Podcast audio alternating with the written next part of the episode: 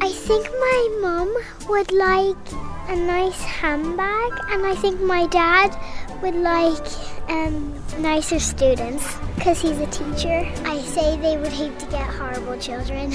my mom a mess in the kitchen, and my dad a wood bed.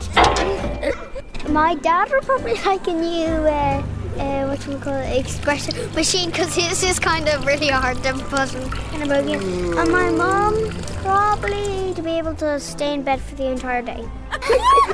my dad would probably like a rugby jersey, and my mom would probably like a new palette of makeup, a joke book for my dad. My dad with present would be a pillow in his face. And his best present would be colouring book. I would colour it for him. the nicest thing I could get from my mum and dad is get to see Rachael Blackmore in real life and get to ride on honeysuckle. My mum would uh, love me so made me shampoo.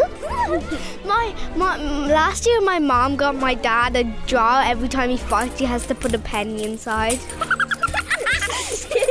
I'm not joking. The jar is totally full. It actually is.